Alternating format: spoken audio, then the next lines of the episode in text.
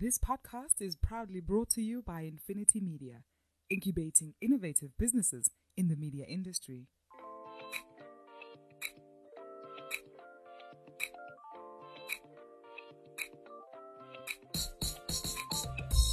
Hi, I'm Gordon Muller. I'm the guru in the Doc and Guru podcast. Thanks for being with us. For those of you who don't know me, I've spent over 40 years in the media industry in South Africa and uh, pretty much made it my home, my life, my passion.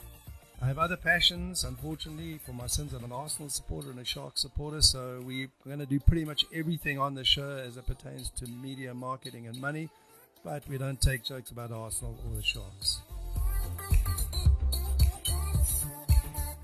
I'm Doug Mateus, uh, the doc on the show. Uh, and again, for those of you who don't know me, I've I spent 30 years in, in uh, various companies in South Africa uh, running uh, different marketing functions. And the last job I had, I was privileged en- enough to work with a team that took uh, the brand to the fastest growing brand in South Africa in 2018 with a 47% year on year growth. So that was a, a great achievement uh, for the team, and, and, and, I'm really proud of that. Uh, from a personal point of view, I do a little bit of cycling uh, and also snow skiing, so we quite enjoy that. But again, uh, today's discussion is around all things marketing and media. Yep, that's right, Doc. All things marketing and media. No subject too big, no topic too small, no subject too hot to handle. Please get in touch with us on our Facebook page, follow us, like us, whatever it takes. We would love you to be involved with the show, and uh, we really want to make it as inclusive and as energetic as I know this industry is capable of.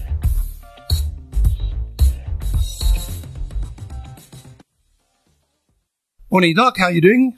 Hey, Gordon. I'm fine. How are you? I'm all right. Yeah, not too bad. It's been an interesting week for all of us. I, I, I note with uh, some concern that you haven't commented on my hair this morning. Uh, hey, sorry, Gordon. That's, uh, let me put my glasses on. Ah, yeah, the best, best, best you don't. Uh, don't comment on the hair. Uh, Doc, just, just leave the hair out of this, this session. You're looking as dashing as ever, Gordon. As, uh, you know. well, I've rediscovered the joys of doing things I was not allowed to do in COVID. Um, just like a simple thing like walking on the beach. Yeah. But highly recommend it to anybody. You don't have to fly to the ends of the earth and blow your entire holiday budget. You can just go for a walk on the beach and you feel good. Yeah, that's right. You were away last weekend. Yeah, so. amazing discovery. well, welcome back.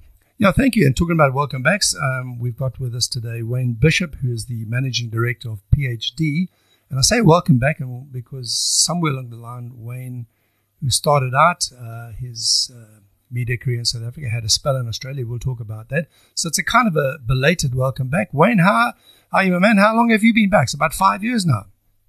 Yeah, about seven now. Seven, yeah. It's just that you're not aging. Uh, you looks like you've only been away for five. That's because I stay indoors out of the sun all the time. The well, talking about staying out the sun, Doc and I were both really impressed to see you this morning. You've got a jacket on. Uh, you're looking really elegant. You've obviously decided enough working at home. Uh, you're just coming into, uh, you're going into the office. That's impressive. Yeah, I, I actually I battle at home because it's first of all the, the, my house is very cold. So during winter it was unbearable at some point, and uh, there's just too many distractions there um, with the kids at home. So was much more productive for me to to come into the office. So the minute we we sort of opened up under level four, I think, or level whatever it was, four A, four C, whatever it was, um, I was the first one back. So there's regularly about three three to five of us uh, every day. Feels almost normal.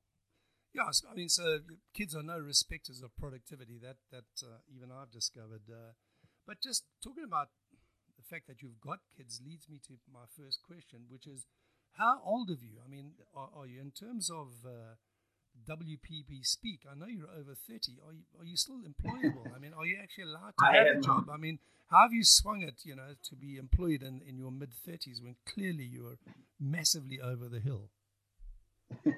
yeah, I'm 30, 39 this year. So, so last year of, of being in the 30s, but uh, yeah, I think that that comment uh, certainly did did cause some some trouble around the world for, for WPP leadership. Yeah, I think Mark Read has tried to backtrack off that one, but once it's out, it's out, as as we've discovered from uh, you know the recent clicks uh, scenario. Um, what what what is your take? I mean, what is the your group, the I mean, it's still Omnicom group policy on on age and media? is it relevant? I mean, for me, from my perspective, you know, as I approach 70, I mean, it's my children who won't be employed in, in media. That's my concern. Um, I'm just saying, get over it and get on with it for heaven's sakes. It's always been like this. It's a young person's industry. What's the bloody problem?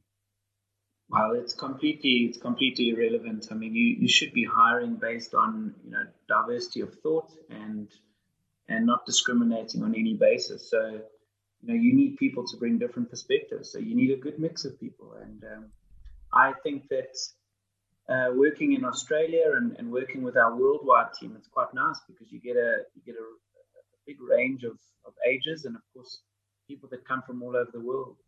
Um, one of the criticisms generally for global business is that they tend to be run by expats, normally Brit, uh, British citizens um, or Americans.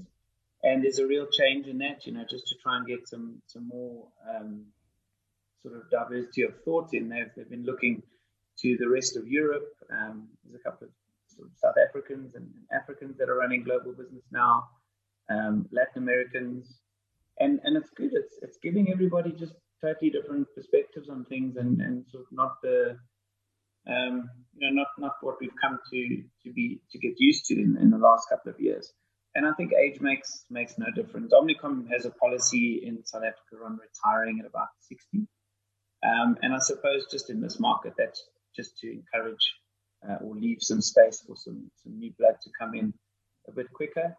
But uh, generally, I think our, our average age is, is uh, well over 30 um, might be I might actually be the average average age for for our group.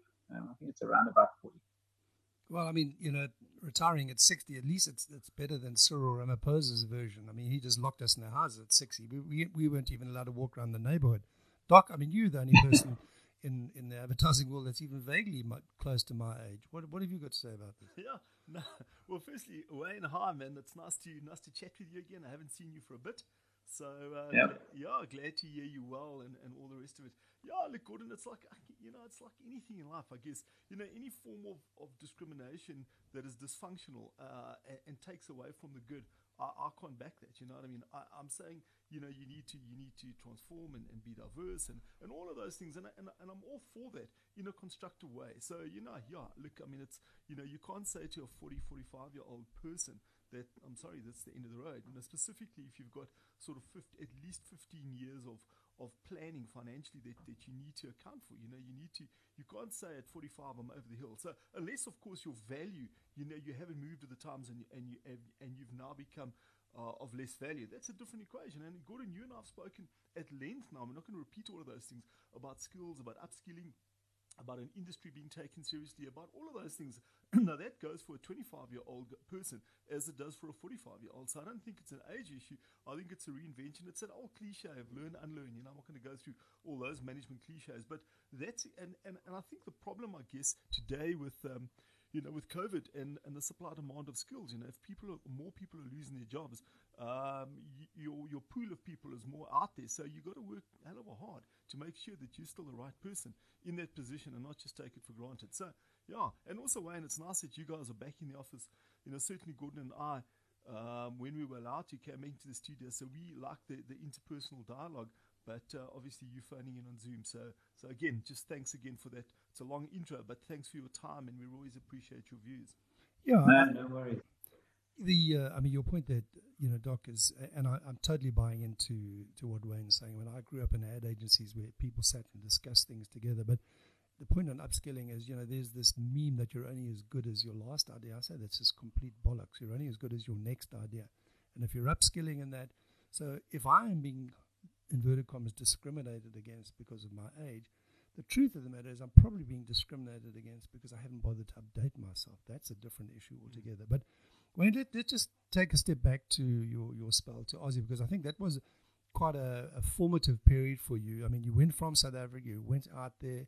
What what did you see there which A kept you in media because that's the good news, we hemorrhaged too many people, and B led you to conclude that you know, if you came back here you could make a positive contribution?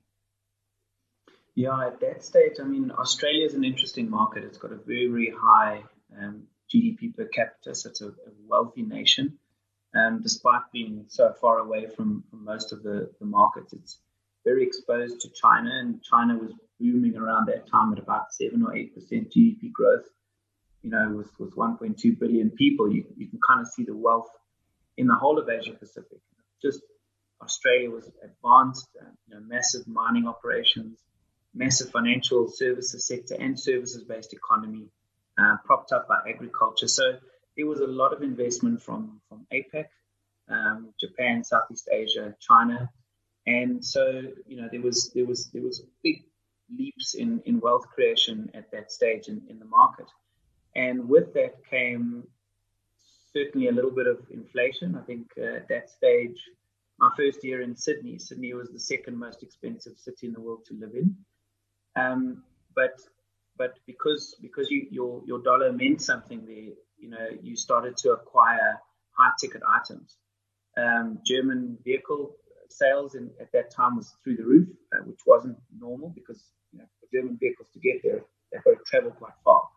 So the cost to, to get Mercedes and, and BMW in the market was was very, very high. But you started to see more and more of them on the road. And, and then, of course, with production of, of iPhones and smart devices coming out of Asia, almost everybody had a smartphone almost So I think in my first year there, 33% of the market um, was connected to an iPhone or an Apple device. Um, iPads also, I think it was one of the fastest growing markets in terms of penetration. They also did digital the digital TV switch quite quickly. Um, they just planned it, phased it, and got it done. So there was a lot of interesting media developments in the market. And I think the biggest learning was, other than working with, with James Hire, who you know, I rate as probably the, the best influence, biggest and best, best influence on, on my career, but working very closely with him to rebuild this, this WPP agency um, was was a nice challenge. And then coupled with the fact that you had you know, loads of people spending money and, and and and I think tons and tons of new media outlets to look at.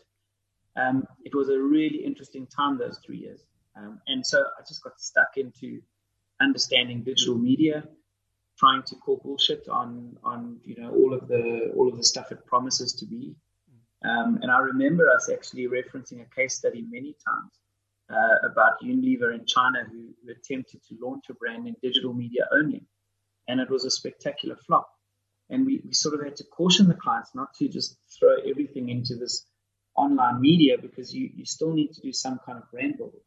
But everything from virtual reality to you know, content based webisodes, mobisodes, gaming platforms, um, even search. I mean, we started a search division when I was there. We started a social division, an analytics and insights division.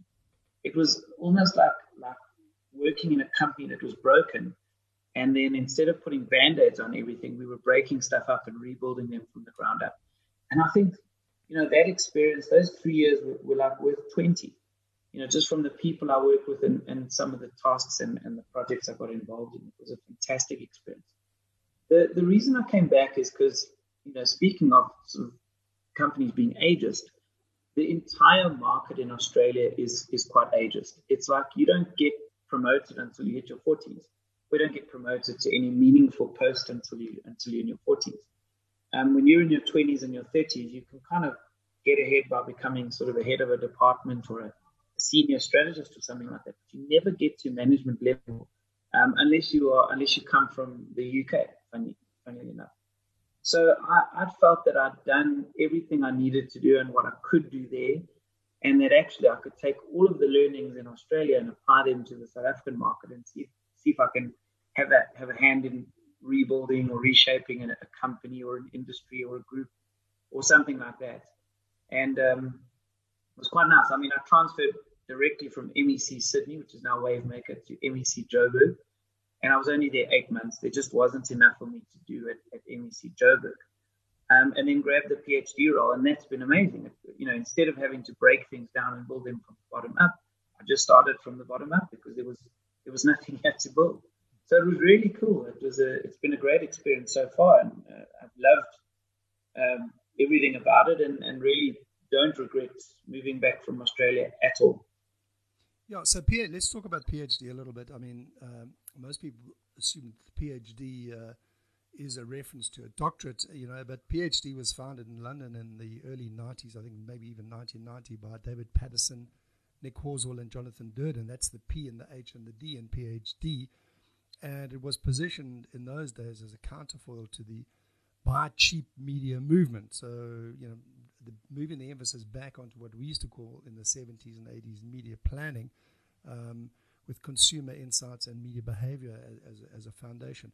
Where, where, does PhD position itself in the media cosmos these days? Is that still relevant, that positioning? You're listening to The Doc and the Guru, proudly brought to you by Nfinity Media. Yeah, so it's it started um, to to get away from the gorillas with calculators. Um, at that stage, you had you had the first bit of, of, massive consolidation. You had you know agencies merging and a couple of first sort of dips in the toe in the water for, for buying up big buying groups and, and trying to create scale and, and, leverage that to, to buy cheaply.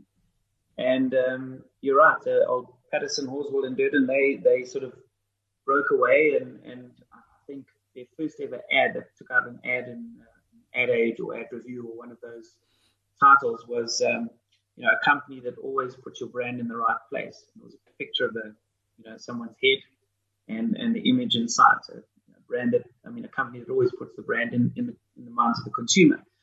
And it was an emphasis on planning, and that evolved to communications planning.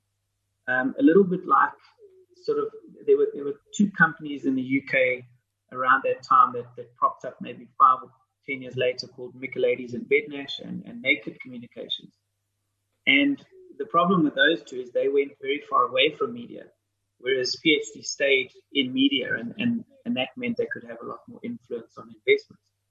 And it's pretty much, we pretty much stayed there. Um, in, in South Africa, we, we're probably one of the only PhD markets that doesn't physically buy media. I mean, we employ no buyers. Um, that all is centralized under Omnicom's trading uh, division, um, which services both OMD and PhD. But it means that I can concentrate on, on the, the communications planning product that, that comes out of the company. And off the back of that, you've had lots of like small divisions that have popped up because it, it's really about sort of getting into communications consultancy spaces. So our consultancy division has has grown so nicely. Our performance marketing division has grown you know, amazingly well this year. That's e-commerce and, you know, response, uh, any, any kind of response industry or, or response um, uh, campaigns. Um, you know, we, we did a little bit of production and things like that, but that was more just to facilitate, to get stuff ready. But loads of work on frameworks for, for assets, for, for creative assets. So getting into um, how we think creative assets should be developed and, and, and uh, and, and launched and, and constructed for, for different messaging types for different segments. So the, the agency, if anything, has probably dialed up the you know the, the roots where we came from, the, the, which was communications planning. We really dialed that up in in, in South Africa, and um, and I think that the COVID situation, working at home, has really rendered our our agency quite borderless, which means that you know PhD is now consulting and, and doing work in the Netherlands, the States, and this is PhD South Africa, by the way, doing work in the Netherlands, the States, um, you know, Southeast Asia, um, uh, parts of the Middle East, and of course all over Africa. And and so it's exciting. It's an exciting place to be because you've got all these new things that are you know, nice and clever that, that stimulate you on a daily basis. Well, that's I mean that's great to hear, Wayne. And, I, and I, you know, just again, you and I had the benefit of doing some work together a few years ago, and certainly from a depth of thinking and strategy point of view, and again, you know, Gordon, I've made the point before, and I, I didn't, didn't mean to be too harsh on, on, on, a lot of strategists, but the reality of the situation is that I, um, certainly through through the times, have not met too many strategists who I, I thought were that sharp. You know what I mean? Uh, whereas I think Wayne, you know, in terms of what you guys bring to the party, and, and, is that still, you know, from what I'm hearing now, you're talking about a lot of the, the consulting work, and is that still one of your key uh, go to markets? Is, is, is your strategy strength? Yeah, absolutely. And we we found that there's a there's more and more demand for it. Um, you know, over uh, since I would say since about 2017, it really dialed up. Um, you know, we battled in the Joburg market in the beginning because no one had ever heard of PhD and no one really knew me because I've been out of the market for a while. So we spent most of our new business meetings talking about ourselves, which is which is tough because you, you're trying to sell yourself first before you sell the solution, which is which is tough. Mm. Once we broke through in about 2016, it kind of the, the, the cards and the dominoes and everything all, all lined up and, and it was much easier to get the meeting. And then it was just about focusing on the solution. So, so the communications planning and consultancy work is now uh, right at the center of our business. And we probably have the largest uh, media strategy pool in the, in the country. And that goes across performance strategists, uh, digital strategists, and of course, um, hybrid strategists. And, um, and the consulting work um, is, is mainly based in media performance and data. But it's because we have these great brains lying around that we can tap into people with different skill sets and really produce a, a decent consultancy project, uh, sorry, product. And it's interesting because I, I, do chat to my competitors quite a lot, and I'm on you know a good uh, good basis or good terms with all of them, and and you know certainly been checking in with them to see how they're going over this period. But you know before this year, I think 2019, everyone was really worried about about clients taking their business in house you know, we actually encourage that. We say, guys, you know, we're not interested in the billings. Mm. You need to pay us for our thinking. So yeah. we, we actually proposed um, to to a couple of clients, um, Teleshow being one of them, that you need to upskill your your in-house team, and we will do that for you. So our con- our consultancy is stretched into into training, uh, setting up in-house departments, and that means that what you use PhD for is they're not the execution, but you use them for the for the for the consulting work off the back of that. And and that's been quite a been quite refreshing to to do whilst our competitors are really worried about losing the billings. It's quite nice to be quite secure in that and say, go for it. Set up your in-house digital division.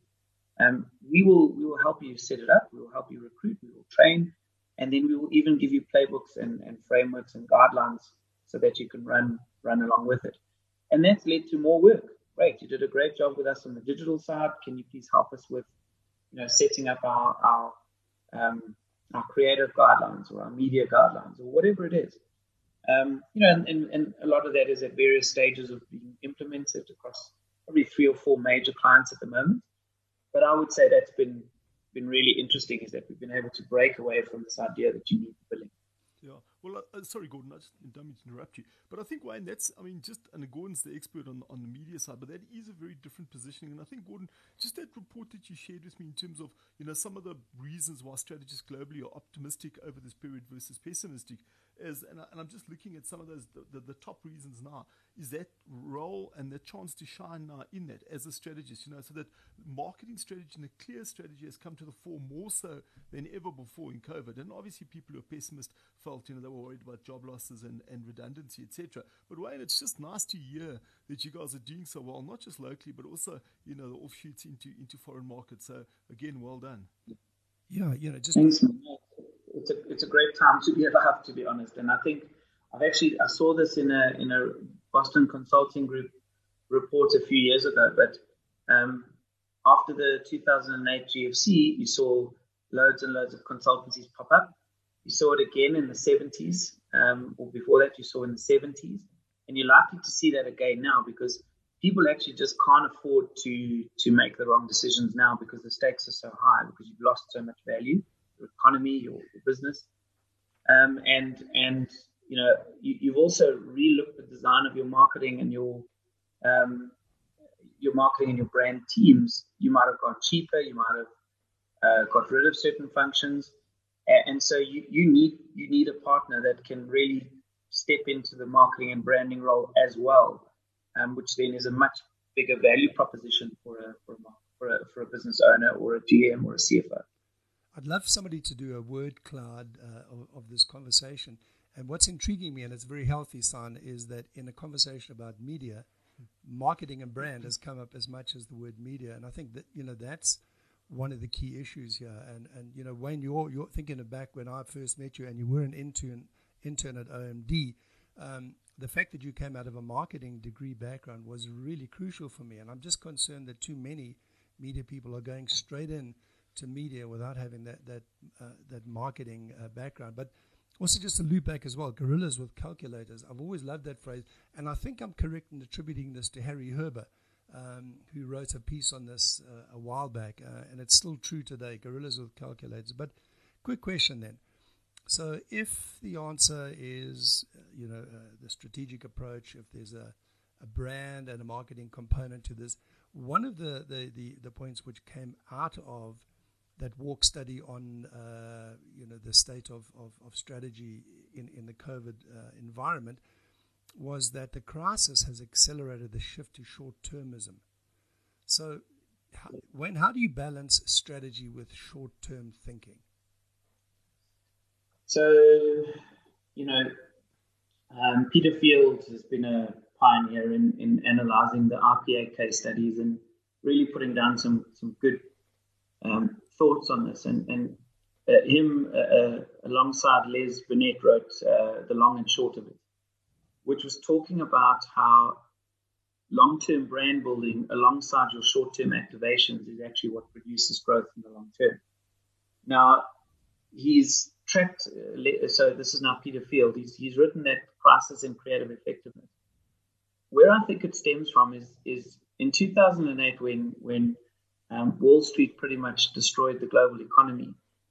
What what effectively happened is that businesses fundamentally changed the makeup and the profile of their senior leadership team. And, and I'm not sure of the stats, but it's something like this. I think in 2007, 2008, you had about around about 50% of listed company CEOs had a financial background, so they were CAs. By 2009, 2010, that number was like 76%. So that means that three quarters of, of listed company CEOs were now accountants, and accountants are all about um, the bottom line, and it's all about you know let's do stuff that works, and you need to prove your case. And that meant that you know a ton of marketers who were you know really interested in in partnerships and, and distinctiveness and, and positioning and all of that, they sort of couldn't operate under that because now they turn themselves into just people that report all the time and you become very reactive. Something you're running a, TV ad, and then someone has a problem with it on Twitter, so you've got to pull it down and then put the next one up, and it's just everyone gets quite reactive. Over a couple of years, you get really good at being reactive. So you structure your department, you improve your your suppliers and your vendors about their response uh, based on their response times, and that just breeds this negative feedback loop on on being reactive and and um, and quick to the mark. And, and the word agile was thrown around so much. So I reckon by about 2015, 2016, he perfected this art as a marketer of being highly reactive and, and nimble and agile and all of this stuff. But you would never look at a three three year, five year, or ten year uh, view. It was all about can I make my money and hit my bonus in the first year. And I've seen marketers destroy businesses based on that.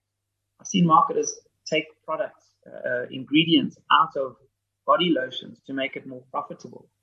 Um, I've seen them throw, you know, run volume driver after volume driver after volume driver because volume is the key KPI. And, you know, two years later, that brand is dead in the water.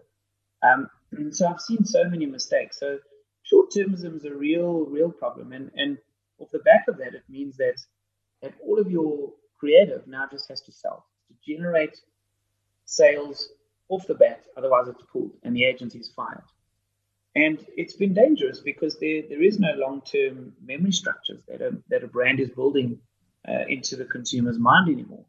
And you know that's that's what gets you across the line over the long term. So um, how you balance it is you go right back to the long and short of it from from Binet and Field. They they talk about how um, long term brand building uh, with within these um, of activation is is really is really what get uh, brings in the, the dough. And they've worked out that it's around about a 60 40 split. This has been tested various times by Nielsen and Kantar and all that, and it, it proves that it's, it's somewhere there. But, you know, the way I like to look at it is going back to Levi's, I think 1990s, they had this communications framework called Streams of Cool Spikes of Creativity. And what they would do is they would occupy these spaces. Um, it would be they would they would sponsor some DJs. They would give editors free clothes they'd always write about them. They would sponsor uh, certain events in, in, skateboarding and surfing and whatever it was.